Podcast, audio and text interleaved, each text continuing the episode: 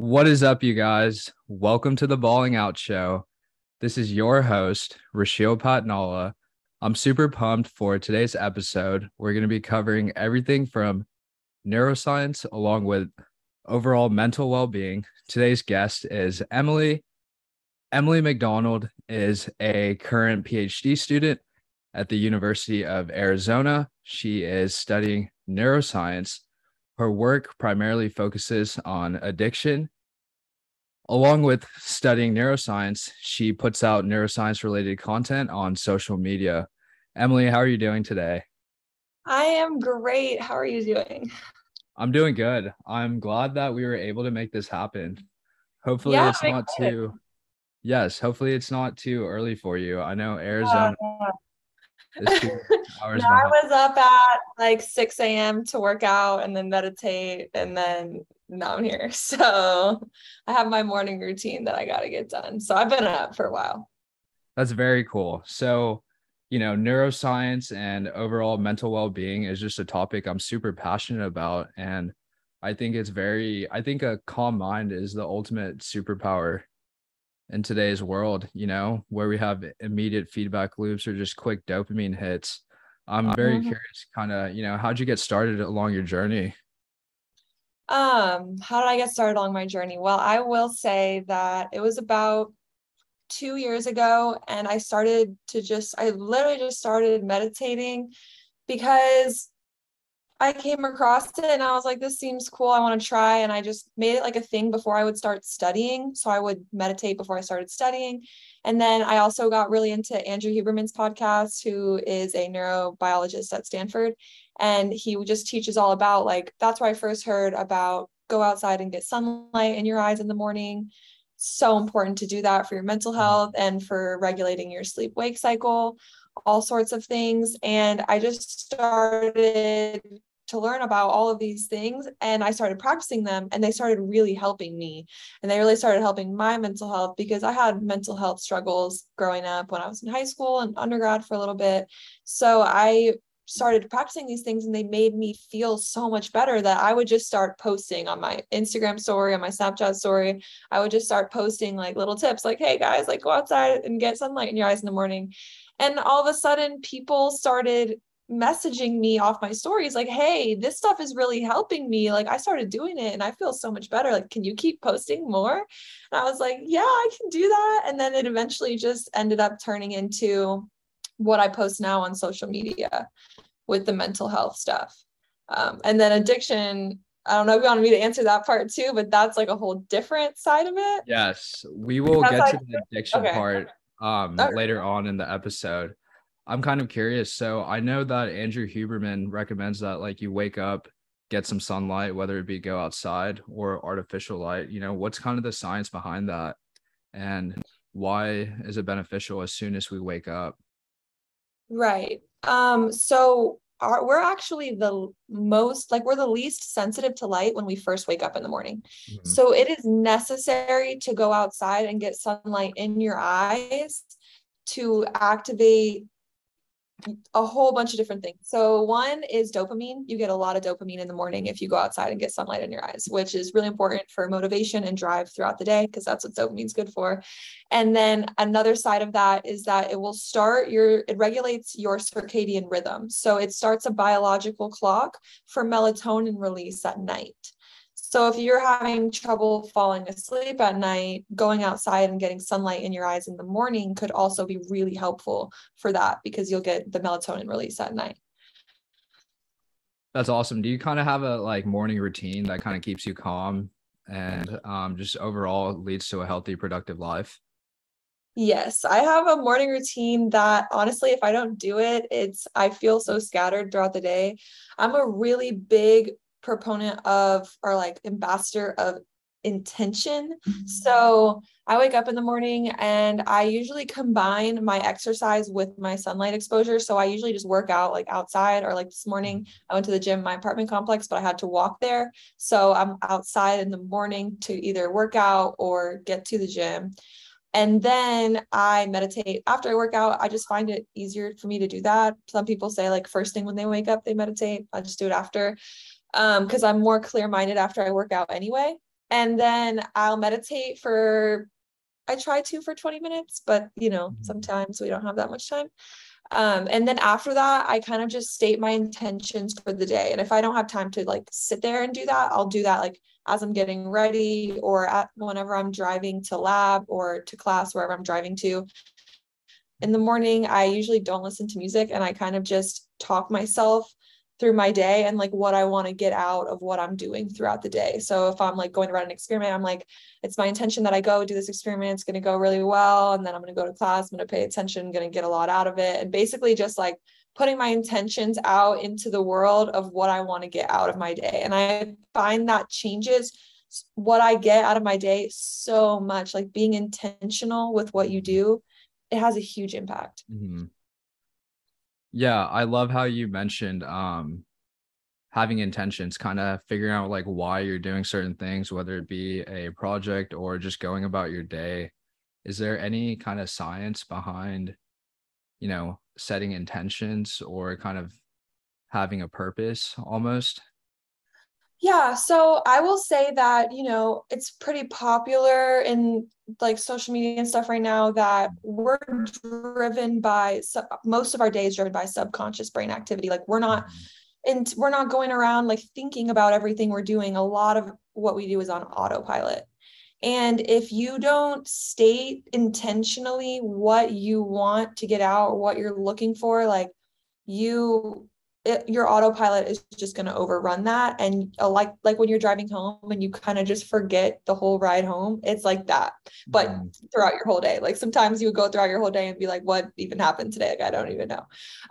But then another really important aspect of that is priming. And that's kind of like a psychological term, but priming your brain, because you look for like where your focus goes, energy flows, and what you look for expands. So if you're really wanting like a Jeep, all of a sudden you're going to start seeing Jeeps everywhere driving around. It's that way with everything. So if you state in the morning, like I want to have a beautiful day. Like for me, I'm like, it's my intention that I give love today to everyone that I see. Like it's my intention that I elevate the vibration of people around me. And when you start to say that, that's what your brain, your subconscious mind is looking for and looking to do throughout the day. So you're also priming yourself to have a better day as well. That's so funny that you mentioned that, you know, if we don't necessarily set our intentions, our brains kind of run on autopilot. Are you familiar with the book, Thinking Fast and Slow by Daniel Kahneman? It's this, it's a book called Thinking Fast and Slow by a guy named Daniel Kahneman. It's essentially a psychology and neuroscience book, although I believe, you'll have to double check or fact check me, that he won a Nobel Peace Prize in economics, but the book itself is about, it's essentially the science behind decision-making, right? And it has all these experiments. And in the book, Thinking Fast and Slow, he lays out that our brain kind of has two systems. So system one, and I might be getting the two mixed up, but from what I remember, system one is our, you know, kind of unconscious. We kind of do things without being really aware. Mm-hmm. For instance, you wake up and then you just check your phone immediately, but you're not really realizing that you're doing that. And then system two, on the other hand, is our more like logical, rational, like thinking through things kind of brain part of our system. And so it's really interesting that you mentioned, you know, a lot of times our brain is on autopilot. And I think it's so important to kind of set intentions. You know, they don't need to be anything necessarily crazy big, but even as little as, you know, today I might maybe, you know, meditate for like 2 minutes, or, you know, just write a page, you know, goes a long way. Mm-hmm. Yeah. And that's the whole checking your phone thing was like a thing I talked about on an Instagram live the other night. And it was just kind of like, please don't do that. Like, please don't do that. I noticed such a big difference in how I feel throughout the day if I check my phone versus when I don't. I had to like put a whole reminder up on a whiteboard next to my bed, like, do not look at your phone. I have a rule. I don't go on social media until after I've meditated in the morning. Oh, nice. Yeah. Because I mean, your energy is so important, and going on social media, you're pretty much just opening yourself up to all of that. And also when you first wake up in the morning, your brain is in theta state, and that is your first opportunity to program your subconscious mind. If you go on your phone when you first wake up in the morning, you are programming your subconscious mind with everything that other people are telling you. So it's like you're literally putting yourself under the control or influence of everything that you see on social media in the morning. Yes. Do you know anything about, you know, kind of social media and its ability or effects on like people's focus? Because I see definitely it. Yeah. Keep going. What were you saying? No, I was just asking, you know, social media and its ability on people's focus. Like for instance, you know, if you go on TikTok or Instagram, immediately you hit refresh, it's just a whole new feed and a whole new feedback loops, right? You see like 15-second videos, and let's say you see that on for a span of like 30 minutes. If you're trying to maybe write an article or read an article, you know, you kind of lose a bit of focus. And I was just wondering, you know, how or what your thoughts on that were. Yeah, it's pretty bad for focus, especially like with what you were saying. Everything now is curated to be short. I run into that problem with my videos on social media. I try to like make everything under a minute, because if it's any longer than that, like you start to lose people's attention.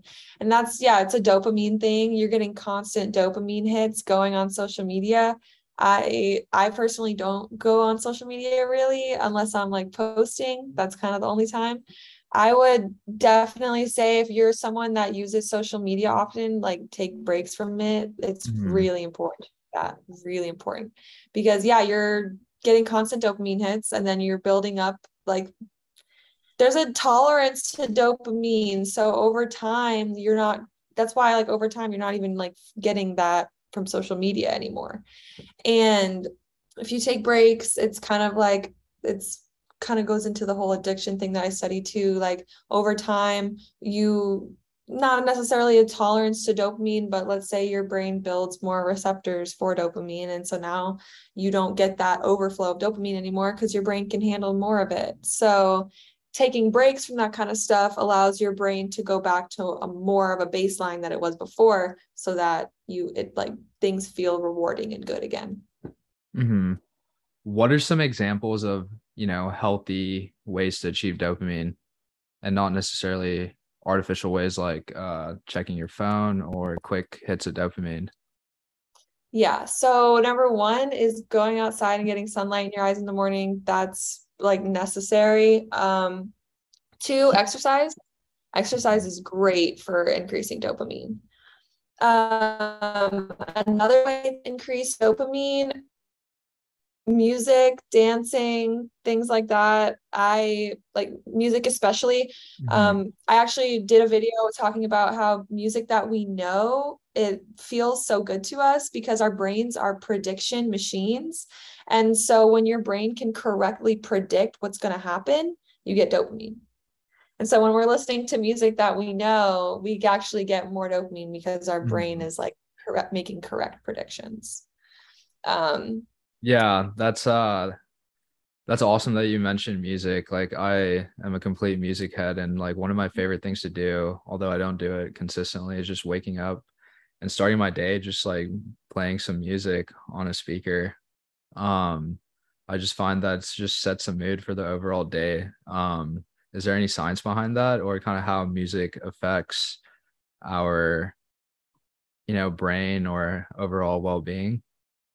Yeah, music is special. Music is so special. I personally love talking about like how frequencies affect our brain and things like that, and like binaural beats for studying. Like music is special. It can do so many different things.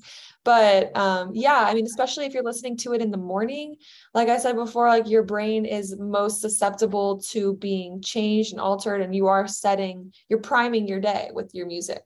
So if you're listening to like upbeat music that gets you in a good mood, like you're most likely going to have a way better day than if you were starting out with listening to like really sad music. Yeah. You know? But yeah, I find music so interesting just because the way that the neuroscience of the auditory system works, it's literally organized by frequency. And so you are like just activating certain pathways depending on the frequencies you're hearing. And then that in combination with how music makes you feel. So it ties in the emotion. And so you're getting dopamine from, you're getting a lot of dopamine from music, especially if you like it. Mm-hmm. Yeah. That's awesome. We'll keep the conversation moving forward, but just to like circle back on this or put a cap on this entire topic of morning routines and whatnot. For the people who are listening, if you had to recommend like a pragmatic approach to their mornings, like what would you recommend? Like as soon as you wake up, do this, then that, or kind of like what would you recommend for people who just overall want to increase their well-being and just be, you know, more happy or productive or what have you? I would say number one is to do something that you can do every day. Like, mm-hmm. don't try to like make a whole, like, I'm going to meditate for 30 minutes and work out and do all these things. If you don't like think that you're going to be able to do that every single day, don't make that your morning routine, because the most important thing about a morning routine is that it is a routine and that you do it every day. Because when it's habit, it's just going to be much more beneficial to you. And if like there comes a day where you can't do all of those things, then it throws off your whole day. So do something that you can like feasibly handle every morning. And then I would say like sunlight in your eyes, do something mindful, like some type of mindfulness practice. If it's not meditation, like going for a walk, or like I said, for a while, like now I'm much more intentional. So I just kind of like throughout my day, like put my intentions out there. But for a while, when I was first starting doing this, I would write down 5 intentions of the day, just like 5 things that I want to get out of my day.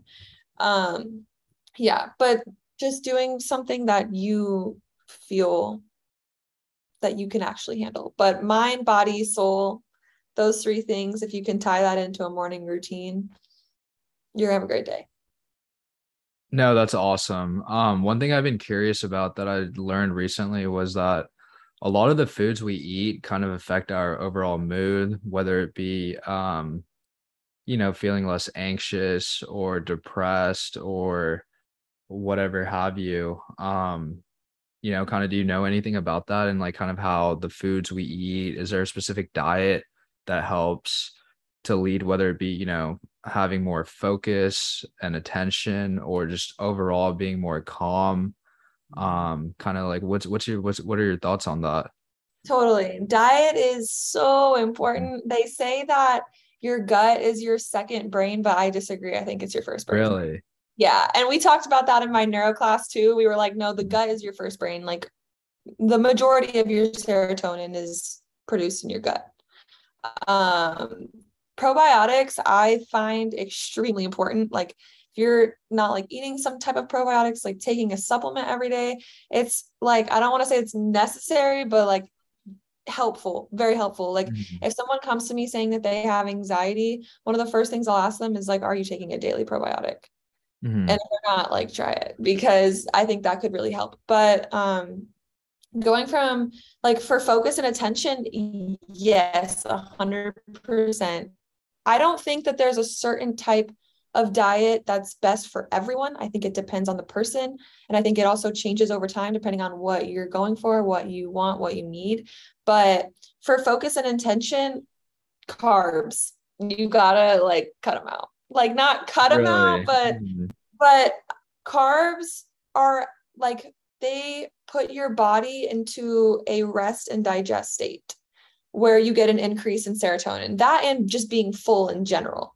So if you're trying to be more productive throughout the day, it makes more sense to eat smaller meals, snacks throughout the day than it does to eat a big meal, because when you're full and when you eat like a lot of carbs, you get an increase in serotonin, rest and digest, comfort. And then like that serotonin kind of like off balances dopamine. So if you're getting like more serotonin, then you're just trying to chill on the couch.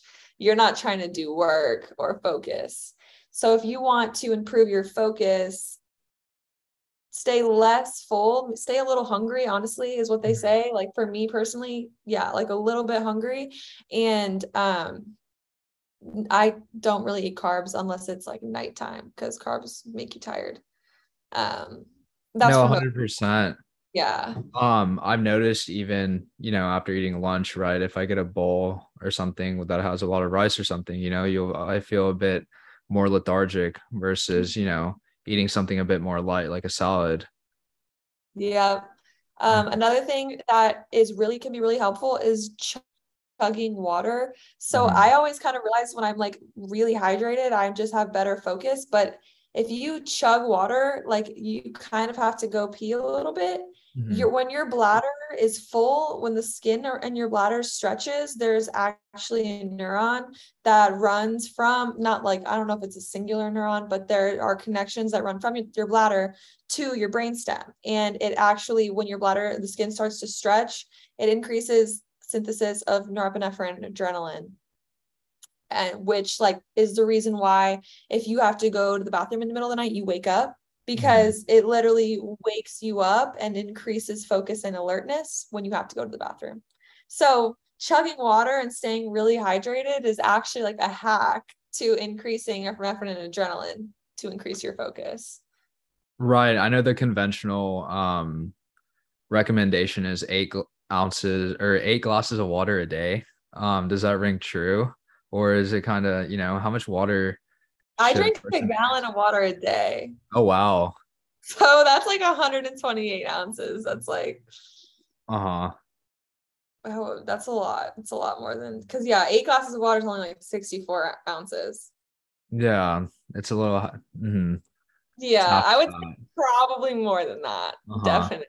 Especially if you're exercising, because they say you should be drinking like, and don't quote me on this, I don't know, but it's just like 8 ounces per what hour or 30 minutes that you're exercising as well. Also, I live in the desert. So it's like, I feel like that gallon is really actually necessary. Yeah. Yeah. So for the people who are listening, you know, if they want to overall like eat, are there specific foods that you recommend that they eat? Like whether it be like fruits or vegetables for overall cognitive improvement and function? Yeah, blueberries are known to be really good for your brain. Healthy fats like avocados and like coconut oil is good too. MCT oil is good because it improves your brain's ability to absorb nutrients. Things with antioxidants, and yeah, of course, vegetables. Vegetables and fruits and foods that are not processed. So processed foods are just actually really bad for you. There's a saying that I really like, that longer the shelf life of food, the shorter your life. That's actually a pretty good quote. I really like that. Yeah. And I think it's probably pretty true, especially with the processed foods and stuff, with people that are struggling with focus. Processed foods and refined sugars and things like that can just be really detrimental to your ability to focus and your mental health too. It affects your gut, which then affects your serotonin levels and just a whole bunch of things. So yeah, for, you know, anybody who's looking to kind of might not have the best diet, or, you know, is there like a certain time period that it takes for you to clean your gut? Like for instance, like 30 days or, you know, like a week? Yeah, that I'm not sure. I am not sure about that. I think a lot of cleanses are like a week or so, but yeah, right. No, I'm not like a gut expert. So yeah. I'm unsure about that. No, you're good. What you mentioned that like you take a daily probiotic, you know, is this like through the form of like a pill or kind of a drink or kind of, you know, do you have a recommended supplement that you take?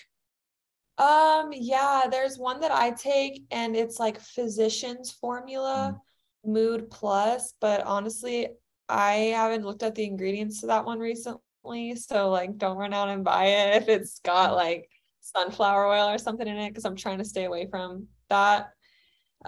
Just because it can off balance your omega-3s, and I'm trying to increase omega-3s as well. That's really good for another thing that's really good for your brain is omega-3s.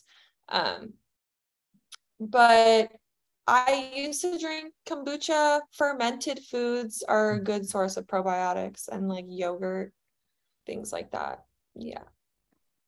That's awesome. We'll keep the conversation moving. So I'm curious about, you know, why addiction, you know, what makes it you passionate about that, kind of why you wanted to get into that with your PhD and specialize in addiction. Yeah. Addiction is okay. So actually I was an undergrad at UT, and I was a neuroscience major, and I did human research actually when I was an undergrad, and I studied learning and memory in kids using fMRI. And I fell in love with research. I really loved it, but I always kind of knew like, this isn't exactly like where I want to go with research, although I really liked doing research. And I took a class called the Neurobiology of Addiction in undergrad. And we read a paper about why the current treatments don't work for nicotine addiction. Mm-hmm. And I was kind of, or like why they don't work for the majority of people basically. And I was kind of just like, well, why is no one doing this? Like, now I know there are people looking into it, but I was just like, I can do better. So I came up with like a whole idea, a plan of a project that I wanted to pursue. And I was like, how am I going to do this? How am I going to discover new treatments to prevent relapse to addiction? And I was like, well, I got to go to grad school and get my PhD in neuroscience so I can do my own research and figure this out. So that's kind of what I decided I wanted to do like 6 months before like applications were due. So I immediately was like, this is what I'm going to do. And I looked into neuro PhD programs and ended up here in Arizona in like the perfect lab, studying exactly what I said I wanted to study when I was applying. So it's come full circle. Yeah. That's awesome. I appreciate you sharing that. So ultimately your goal is to study addiction and come up with ways on how to prevent relapse, correct? Yes. Now I'm curious, you know, is there a specific definition on, at least from a scientific approach, on what constitutes an individual as addictive, or kind of like, I guess, what is the scientific definition of addiction or an addictive person per se? Yeah. So there's a whole list of criteria according to the DSM-5. Mm-hmm. That constitutes addiction. There are, I mean, I am not even going to go down that list. There's a lot of things, including like wanting to pursue the drug and just taking the drug, even though there are negative consequences, negative outcomes. But I think probably the best way to describe addiction from my point of view, and like something that's easy to understand, is basically when you first start doing a drug or you first start doing anything, you do it because it feels rewarding, because it feels good, like you like it. But over time, there's a shift where that first part is like you're doing it for a positive outcome. And now there's a shift toward where now you're doing it to avoid the negative feelings that you have. So you feel either bad if you don't do it, or, you know, you're in withdrawal. So now you need to take the drug so that you don't have those side effects and cravings. And that's kind of doing it to avoid negative outcomes. So I would say that shift from where you're doing it for a positive effect to now you're doing it to avoid a negative effect. That's kind of where an addiction isn't necessarily a scientific term. It's actually dependence. So that's kind of where you move from doing it for the reward to now you're dependent on it. Right. Would you say that is this a question of nature or is it nurture? You know, people who have certain addictions, right. And I think, you know, addiction is a very broad umbrella term, right? People can be addicted to drugs, or people could be addicted to running, right? Right.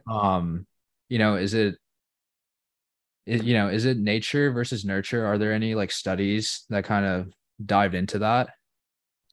Yeah, there are a lot of studies. I think one really cool one is like to get out. I mean, it's both, to answer your question quickly. It's both. Like there are genes that we have identified that are It's passed down. So if you have family members that are alcoholics, you have a way higher chance of being an alcoholic. Mm-hmm.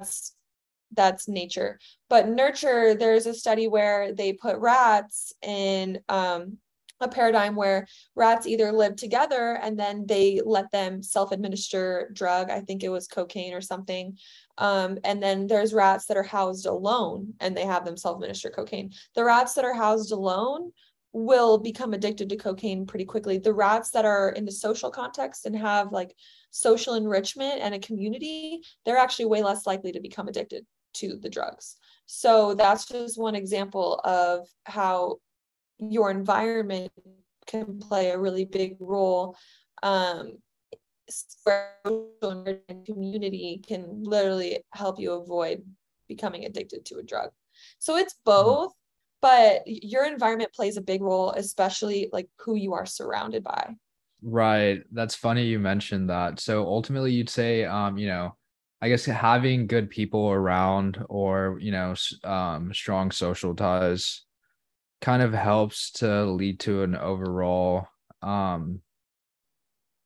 better, like more healthy life. Right. I'm not saying that everybody has some sort of addictions, but, you know, for those people who do have addictions, maybe if they have a good support system, you're saying that the studies help or show that that leads to less addictive tendencies.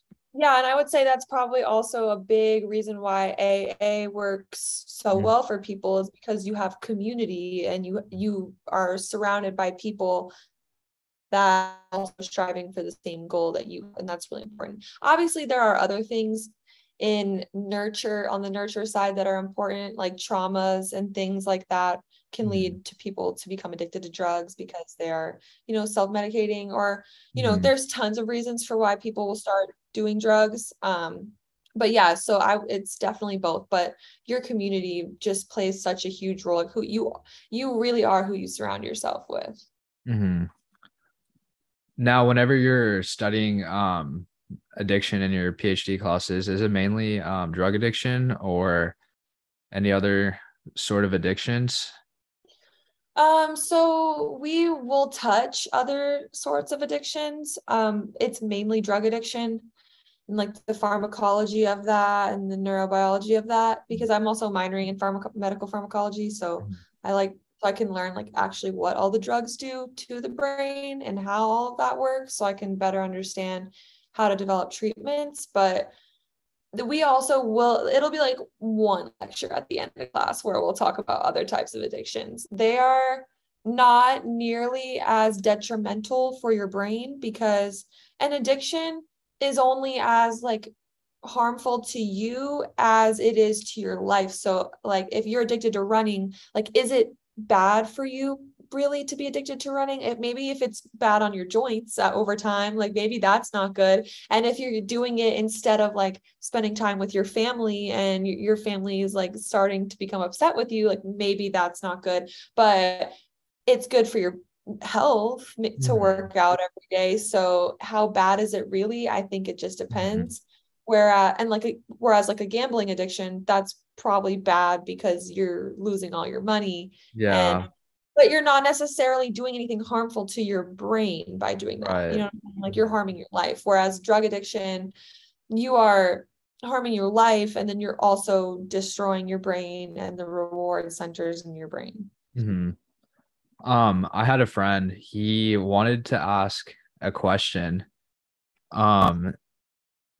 His question was, what role does attention play in decision-making and how do the underlying mechanisms in people with addiction differ from those without? For attention. So I guess he had two questions. The first. Okay, go. So the first one was, what role does, you know, attention play in decision-making? And I guess we will get to that in a little bit. But the second question that he had, because it has to do with addiction, is how do the underlying mechanisms in people with addiction kind of differ from those people without addiction? Okay. Yeah, there are a lot. That's what I study. You can go so many different directions with this, but I would say like there's the dopamine and the reward system. So over time, I have a whole car analogy that I kind of like to describe. So if you think about your brain normally, when you first do a drug or when you first, I don't know, whatever you're addicted to, when you first do it, you're in a parking lot with that just has way too, cars are dopamine and parking spots are like the receptors for dopamine in your brain. So when you first do the drug, you get an overflow of dopamine. You have way too many cars in your parking lot. There's not enough parking spots. So all that extra dopamine is what makes you feel good. But over time, your brain learns and adapts. As with everything. So your brain just builds more parking spots. So now when you do the drug, there's enough parking spots for cars and there's no overflow. So you don't get that rewarding feeling. Mm-hmm. That's kind of what happens with dopamine. That, and then can be alterations in the production of it. And then that's just dopamine. There's tons of mechanisms like learning and memory. And we see there's changes in brain structure with our rats that have done cocaine for months. They start to get holes in their brains. You literally have like cell death, like neural cell death when you become addicted to drugs, at least. So, and then also you have like your learning and memory centers, because addiction also is a disease of learning and memory, because your brain is learning to associate everything with the drug that you're doing. And that's kind of the reason for why you crave something when you see a certain cue, when you go to a party or whatever, and you see someone juuling, and then you want to that's because your brain has learned to associate what that looks like with the feeling that you get and the dopamine. So that's why you get dopamine. And then over time, you actually stop getting dopamine with addiction. You kind of stop getting dopamine from the actual reward, and you really get it from the cues, because it's motivating you to go do it. But then that's why after you do it, you're like, oh, that really wasn't all that. And then you want to do it again, because you really start getting dopamine from, it's to motivate you, but it's not actually from the reward itself. Right. There's book called Atomic Habits by a guy named James Clear, and it ultimately talks about how to break bad habits and build good ones. And in it, he mentions there's 4 steps to a habit: cue, craving, and the reward. I know that was 3, but something along those lines. And I remember, oh no, a cue, craving, reward, and then the response. That's what it was. But I think, do you think for instance, people who are addicted to maybe vaping or smoking cigarettes, even if they see somebody who outside smoking a cigarette or get a waft of the cigarette smoke, they ultimately, does that light up certain receptors in their brain to where they want to do it themselves? Yeah, that's an exact situation of how a cue induces dopamine release, which makes you craving, because that's what craving is. It's just dopamine. It's motivation to go do whatever your brain has learned to do. And in that situation, your brain has, especially with drugs, because when you do drugs, you get dopamine, right? And dopamine is super important for learning and memory. So if you get your time, if you study and you tie a reward to it, or you really like the music you're studying to, you're going to remember it a lot better than if you were bored studying, right? Mm-hmm. That's why whenever you're interested in something, it doesn't even feel like you have to pay attention that much, because it's so easy and you just remember it. That's because you feel good and you have dopamine while you're learning. It's that's super helpful in those situations. But then when it comes to drug addiction, then you have dopamine from the drugs, and your brain is learning really well that it likes those drugs. So it's learning to now your brain is a machine where it wants to help you continue to feel good. So it's oh, there's that drug that makes you feel good. Let me release some dopamine to make you want to go get it. Right. And I think it kind of stems back to what you were saying earlier about you know, setting an intention, because in the book, he says, if you have certain bad habits that you like to stop, ultimately becoming aware of that cue, right? Because that's the first step. And then being like, okay. And then he mentions, like, for instance, if you want to avoid doing a certain habit, replace it with doing something else, right? So for instance, if somebody is a cigarette smoker and they get a cue that they want to smoke cigarettes, maybe replace that by doing, I don't know, something like maybe like 10 push-ups or something. But it ultimately stems down to kind of what you were talking about kind of being intentional, or rather just being more cognizant and aware of like why it is that, you know, people are more inclined to doing certain things or certain habits. Yeah. And like another way they put that is like noticing your triggers, because that's what they are. They're triggers. So like throughout your day, like identifying your triggers. And that's really funny because I've actually never read that book. I recently watched a like a whole long review on it because someone said that I should like read it. And it's funny because I actually made a video on how to like break a bad habit. And one of the things I said was that instead of focusing on the bad habit, you should completely redirect your attention to forming a new habit to replace the old one, because where your focus goes, energy flows. If you're focusing on breaking that bad habit, you're still thinking about the bad habit, and that's not going to help you break the bad habit. So stop thinking about the habit that you're trying to get rid of and focus on a new habit that can replace the old one. So if I'm like trying to break the bad habit of sitting down and watching TV after I eat, then I should, instead of trying to like just not do that, I should just create a new habit that I want to replace the old one. Like, oh, I'm going to read instead of doing that. And now I'm building a new habit to replace the old one. Yes, that's no, that's awesome. I think you should definitely check out that book. I think you would like it. Yeah. And it's I whenever I was listening to the review on it and like the summary of it, I was just kind of like listening to it, and it's not like a super neuroscience-y book at all. No. But like as I was listening to things, it's kind of just like integrating all of my neuroscience knowledge into it and why all of these things probably work. And I was like, oh, that works because this and that. And like, he also talks in that book about like chunking things and like how making habit sequences is really helpful. Yes. And that kind of ties into the routine. And that's because, when I heard that, I was like, oh, that's because our brain likes to use the least amount of energy possible. So which is why like we have associative cues that make us like, oh, I see that, then I'm going to do that without even thinking. That's because our brain wants to prioritize what it uses energy towards. So if it can group things into like one memory, it will do that. And and then it will, because your brain wants to save everything to autopilot because it's already energy. And so if you can make like a whole sequence of things, your brain is way more likely to save that whole sequence into autopilot. No, that's funny because he does talk about, you know, kind of, stacking up like habits on top of each other and trying to make the good habits come to you easily. So I'm sure he must have researched some sort of neuroscience and along with other subjects and kind of put it in a way that's easy and accessible for like, like he doesn't talk about the neuroscience of it, but when I'm reading it, I'm like, this makes sense because of all the neuroscience that I know. Where it's derived from. It's very cool.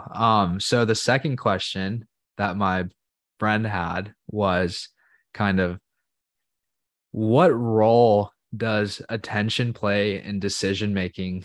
And kind of, I guess, and I'm just to add on to that, I'm just curious of overall kind of the science of decision-making and, you know,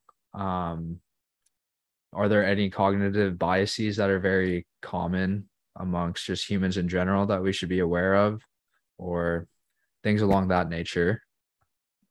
Yeah, I would say, I'm not super, I think decision-making is a lot more like psychology than neuroscience. I'm not like super, I'm a little familiar, but I'm not super familiar with decision-making. He did study psychology, so that's probably why he was asking. Yeah, I'm like, that's much more of something you should ask a psychologist, but I will say, like, when it comes to the neuroscience of it, it all stems from, like, how you've probably primed your brain and, like you said, your focus and attention. So whatever, like, for me, I would say a lot of people choose their decisions, or sometimes they focus on avoiding a negative outcome. So they will, it's kind of based on fear almost. And I would say a lot of decisions people make is because of, you know, social norms or just what society has pressed on them.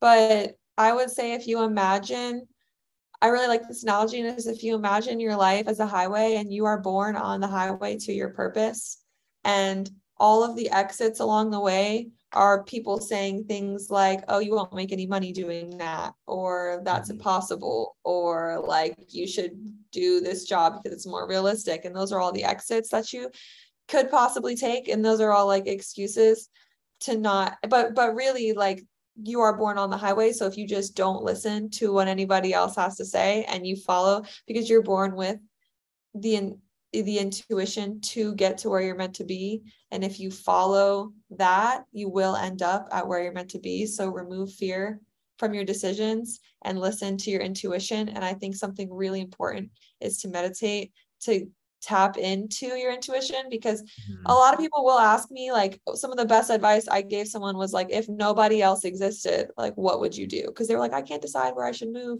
blah, blah, blah. And I was like, well, if no one else in the world existed, if no one's opinion mattered, it's like they don't even exist, what would you do? And that's what you should do. And so for decision making, I mean, that's not really like any type of science, but I think it's really important when it comes to decision making to practice mindfulness tasks that will get you more in tune with yourself so that you can make the best decision for you. Right. I love how you shared the highway analogy. It almost seems like ultimately you could kind of simplify and say, like, almost trust your gut, right? Yeah. Yeah. And I say that, and I'm like, well, what is your heart telling you to people? And they're like, well, I don't know. I can't tell. And I'm like, well, you need to start practicing listening to your intuition. Like, I go on hikes where I don't put any maps or anything, and I just go. And then I'm like, okay. And I turn around and I'm like, how do I get back to my car? And I will just kind of use my intuition and let myself, like my inner self, guide the way home, back to my car. And it actually, like, in the beginning, I literally almost was back. And then I literally checked Google Maps because I wasn't sure. And I was like, if I would have just kept going, I would have made it, because I was like 5 minutes away from my car. So that kind of just really taught me, like, listen to your intuition. And if you make a mistake, if you make a wrong decision, that's fine. A wrong decision is better than no decision. I think that's a really another important point to make about decisions, is to make a decision. Like, don't sit and be like, I can't decide. Make a decision, because if it's the wrong one, then at least you know to go the other direction. But if you never make a decision, then you'll just be sitting there not knowing. Right. I think, you know, as long as you're moving forward and kind of doing things or being decisive, you'll figure it out as you go, rather than kind of sitting around being still. Yeah. And you're not always going to move forward, right? Sometimes you make a decision and then it's the wrong decision and you take a step back, but that's all part of life. Right. Yeah. Yeah. So, you know, psychology versus neuroscience, there's a bit of overlap. Both of them have different, I guess, concentrations within them. Kind of like, what are the, like, broad distinctions between kind of psychology and neuroscience, and like, how do they interlap together? Yeah. My brother actually just asked me a question very similar to that. I would say that psychology is kind of the outward expression of neuroscience. Not completely, because psychology also ties in with, like, traumas and things that maybe you won't see in the brain, but psychology is very much behavior and also mind. Like, I'm not a psychologist, so, like, psychologists will probably disagree with me on that, but that's kind of just my view on it. Whereas neuroscience is a lot more, like, technical in the fact that, like, we try to base everything off, and there's lots of different branches to neuroscience. So there's behavioral neuroscience, where that is behavior, and that is, like, the outward projection of what activity that we see in the brain. So if we are having, like, for me, I actually worked in a neuropsych lab in undergrad, so we would scan kids' brains while they were doing a learning and memory task, and then we would compare that to the structure of the hippocampus and fMRI and see how like blood flow activity in certain areas of the hippocampus. So that's kind of tying in like psychology, because we're looking at like their ability to learn and remember things and how they separate that within time is what we looked at, and over throughout development. So like 5-year-old kids to 25-year-old people, like how we learn and remember things, how that changes over as we age. That's kind of psychology. But then the neuroscience of that was we scanned their brains and then we compared that, the psychology output, to, okay, now what's happening in the brain on more of like a functional level with blood flow and brain activity. But neuroscience also has lots of branches. Like there's that, the behavioral neuroscience, but there's also like molecular neuroscience. So that's kind of, I kind of do all of it because that's what I'm interested in. With addiction, it kind of ties all of it in. But with molecular neuroscience, you're looking at like the cell level, what's happening within the cell, like down to the different receptors, the proteins, the protein cascades, like exactly what's happening. And I think that's really important for understanding the bigger picture, because then you move into like systems neuroscience, where that's how different brain structures work together, how different circuits work together, because you've got brain cells that are connected all throughout your brain. And so I'm looking at the prefrontal cortex in my study, which is an area really important for executive functioning. People, they see low blood flow in that area, people with ADHD. So it's kind of like when you have lower blood flow to that area, you might be more impulsive. And we see that prefrontal cortex activity is disrupted in addiction as well. So that's addiction? Kind of more on like in addiction, just in all addictions, because prefrontal cortex is really important for impulse control. Right. So you can imagine that if disruption and activity in that area, you're going to be more impulsive, which is something that we see in addiction, also in people with ADHD. Yes. Kind of, do you know any ways to kind of increase blood flow to the prefrontal cortex so people aren't necessarily as impulsive? Yeah. Meditation. There we go. Meditation and mindfulness activities. Like I was diagnosed with ADHD when I was younger, and I took medication for years. And I stopped, like I started meditating and meditated not every day, but as often as I could. Now I meditate like every single day, but I'm like, I don't have to take meds anymore. So it's that, it works that well. Like if you can sit down and meditate and practice it, and people say like, I can't meditate. And at first, yeah, you can't, because that's the whole point. Meditation's practice. And as you get better at it and you get better at sitting there, and then you start to notice like, oh, I can control my thoughts right now. That's when you know like the meditation is working. And now when I sit and I'm reading something, I'm not like, what did I just went through a whole paragraph and I have no idea what I just read. Right. Now, you know, kind of walk me through your meditation approach. Like whenever you're meditating, are you kind of sitting and just kind of, you know, are you thinking or about a specific thing, or kind of setting your intention, or are you kind of letting your mind wander and kind of just observing, I guess, your thoughts? Or kind of like, is there like a black and white approach to go about it?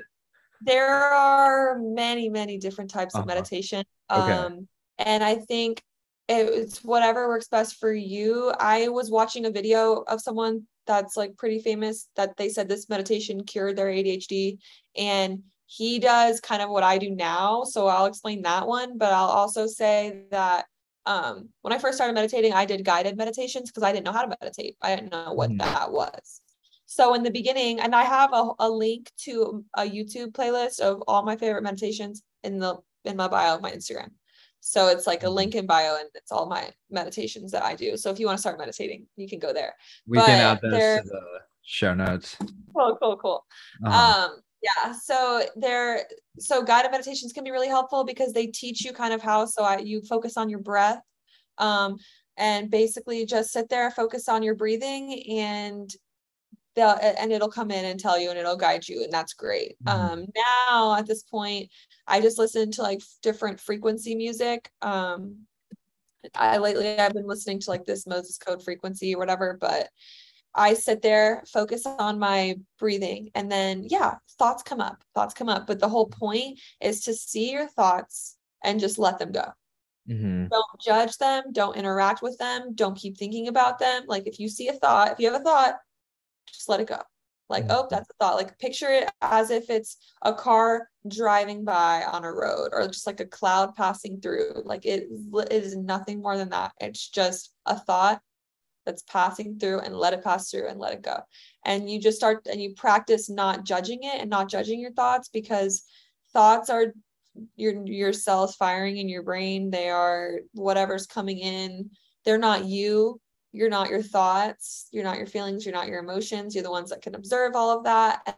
And doing these meditations really helps you see that, because a lot of people, like one of my friends was telling me like, well, but I like, she'll have like a thought and it'll make her upset. And I'm like, this is why it's so important to meditate, because if you sit and observe your thoughts and you realize you can observe them, then you realize you're really not your thoughts. And you just, as you can practice that more and more, and just letting them go and not judging them, you'll start to judge yourself less. And then you'll also just gain way more control over your mind and where your focus is. And you'll be able to focus on what you want to focus on rather than being distracted by your thoughts. Right. Would you say that, I guess my question is, you recommended that you meditate for 20 minutes a day. Is there a certain like time or, is there a certain time of the day that works best? Like whether it be in the mornings, middle of the day, the evenings, yeah. or I guess. So science shows 20 minutes is where you get the benefits at with meditation. Obviously if you can't do 20 minutes, like anything, start with 5 minutes if you've never meditated before, because you'll never do 20 minutes. Like that will just seem overwhelming for you. But yeah, so science also shows that meditation in the morning is best. And like for me, I would always do it like before I would start studying and things, because it allows me to have the most focus. But another reason for that is because especially the type of meditations that I'm talking about, they actually activate your prefrontal cortex, because you're using your prefrontal cortex to focus on not focusing on your thoughts, right? Like you're having to use your brain to control where your focus is going. And there's like other types, like you could focus on your breath. You could also have like what you were saying, like a mantra that you're repeating in your mind. Like you can have like whatever you want, like just something that you're focusing on the whole time. That activates your prefrontal cortex. So if you do that before bed, they actually saw that you have trouble sleeping because you're increasing your brain activity and increasing focus and attention when you do these meditations. And so doing that at nighttime can actually disrupt your ability to sleep. So it was best to do it in the morning. Mm-hmm.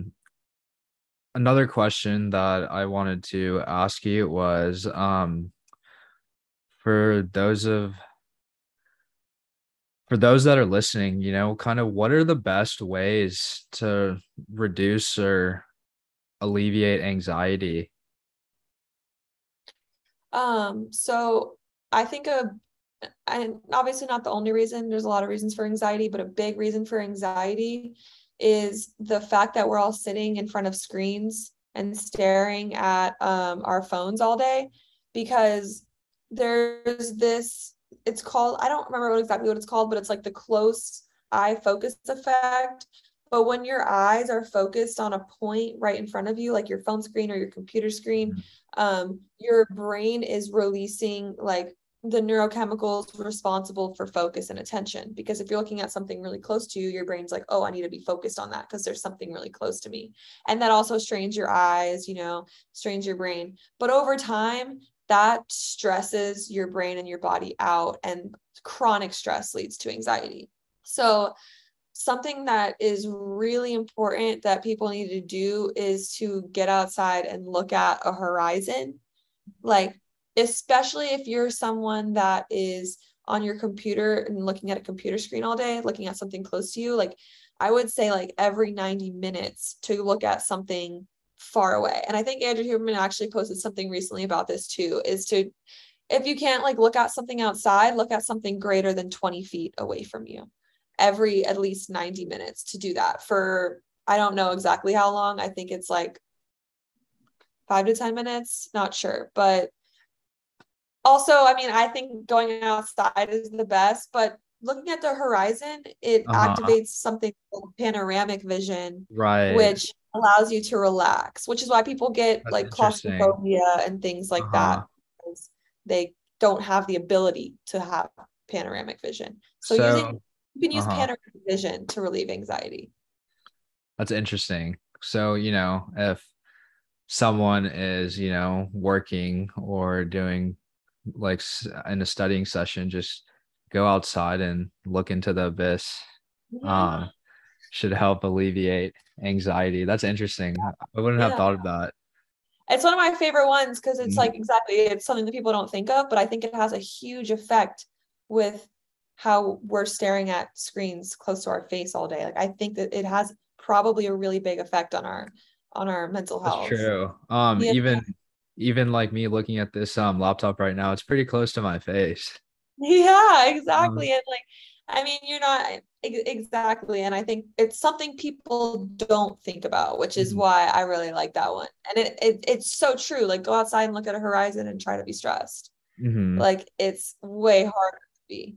And then obviously there's also different breathing techniques. I really like diaphragmatic breathing. So like breathing like into your stomach is really, it like activates the phrenic nerve, which will help you calm down. Doing physiological sighs, which is like the 2 inhales followed by a really long exhale. So it's like, and then you breathe out twice as long as that took. Like that will help you relax as well. And it's actually that like other species do that too. Like if you ever see a dog, like lay down to sleep, like it'll do that. Like it's kind of something they do like automatically. And it's kind of cool to see that it's like across species. So doing that can be really helpful.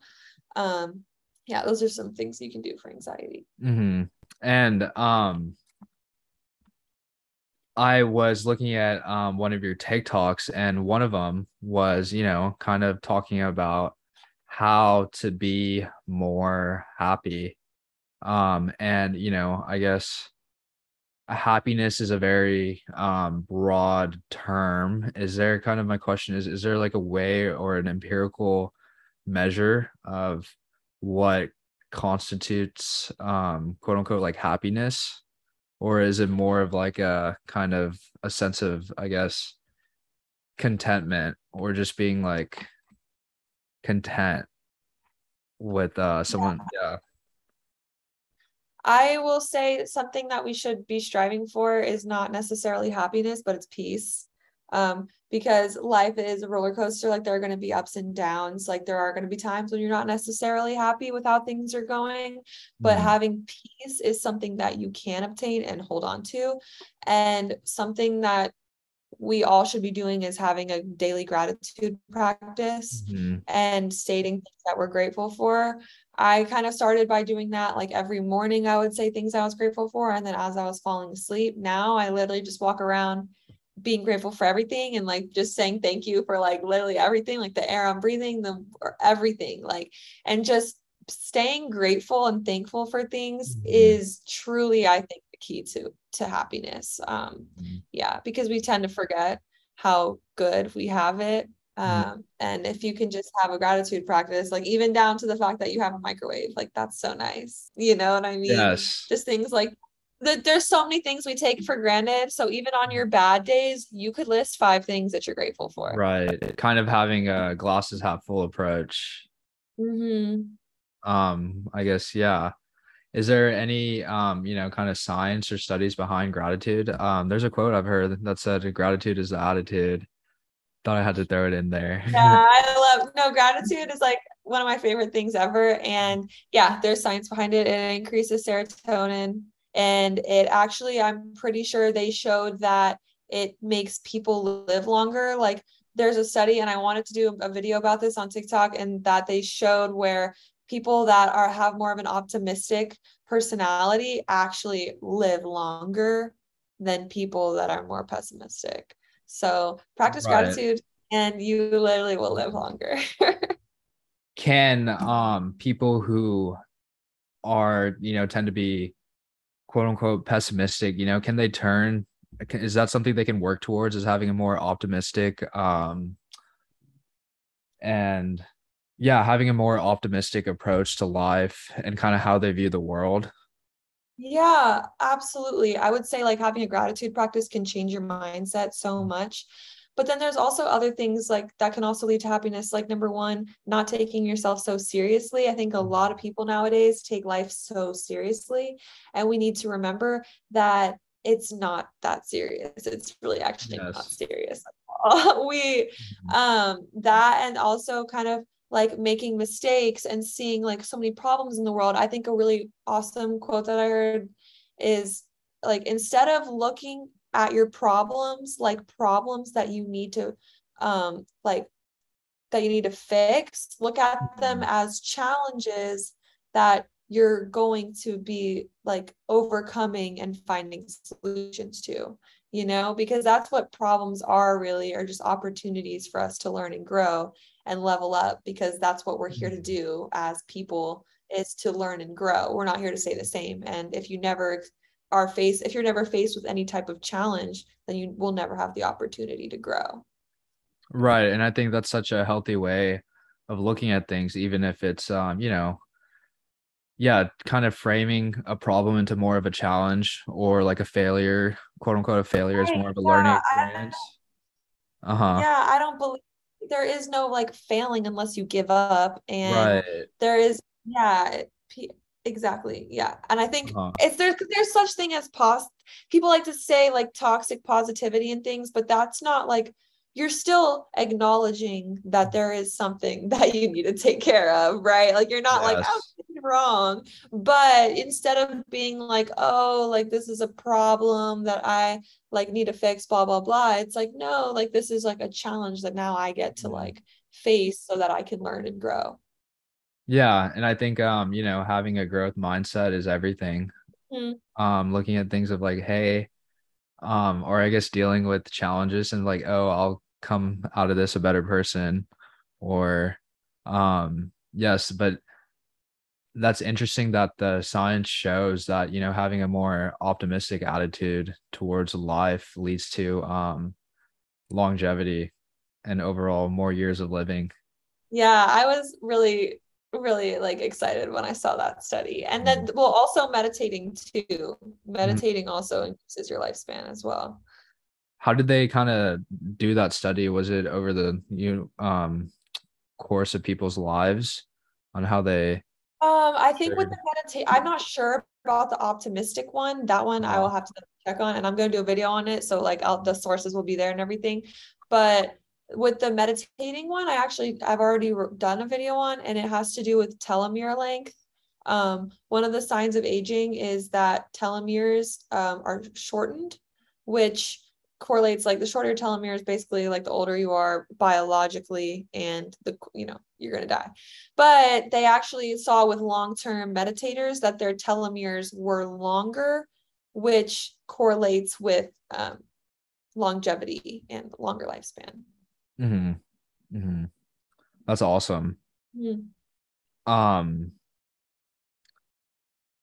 I think for those who are listening, kind of the main takeaways from this episode would be to overall try to implement some sort of daily meditation practice, whether it be 2 minutes or 20 minutes, right? The consistency is what matters more than, I guess, the length, because you could try to do it, I guess, 30 minutes one day, but if you're not being consistent with it, then it doesn't help. And along with the meditation, kind of having a gratitude practice as well. Now, do you write what it is you're grateful for, on paper, or kind of do you just say it out loud?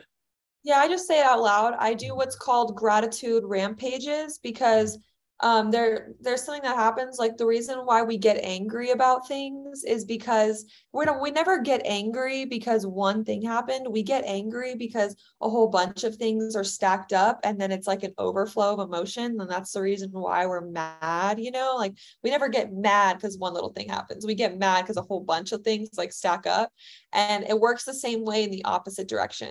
So if you stack up a whole bunch of things that you're grateful for, then it's just like an overflow of positive emotion. So I will do like gratitude rampages where I will just like go on like a whole tangent of like all these things that I'm grateful for and make it as long as possible. And, you know, there are times when I'll like journal that too, but I just find it like I can put more emotion into it and like what I say and feel it if I'm just like saying it out loud. Mm-hmm. That's awesome.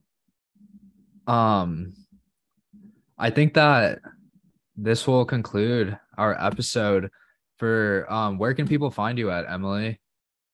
Yeah. So you can find me on TikTok at M on the Brain, and on Instagram at Emily17McDonald, and also on YouTube at M on the Brain, because I'll be starting a podcast soon as well. That's awesome. We hit the numbers, so I have to do it, because that's when I say I'm going to do something. I keep promises to myself. So.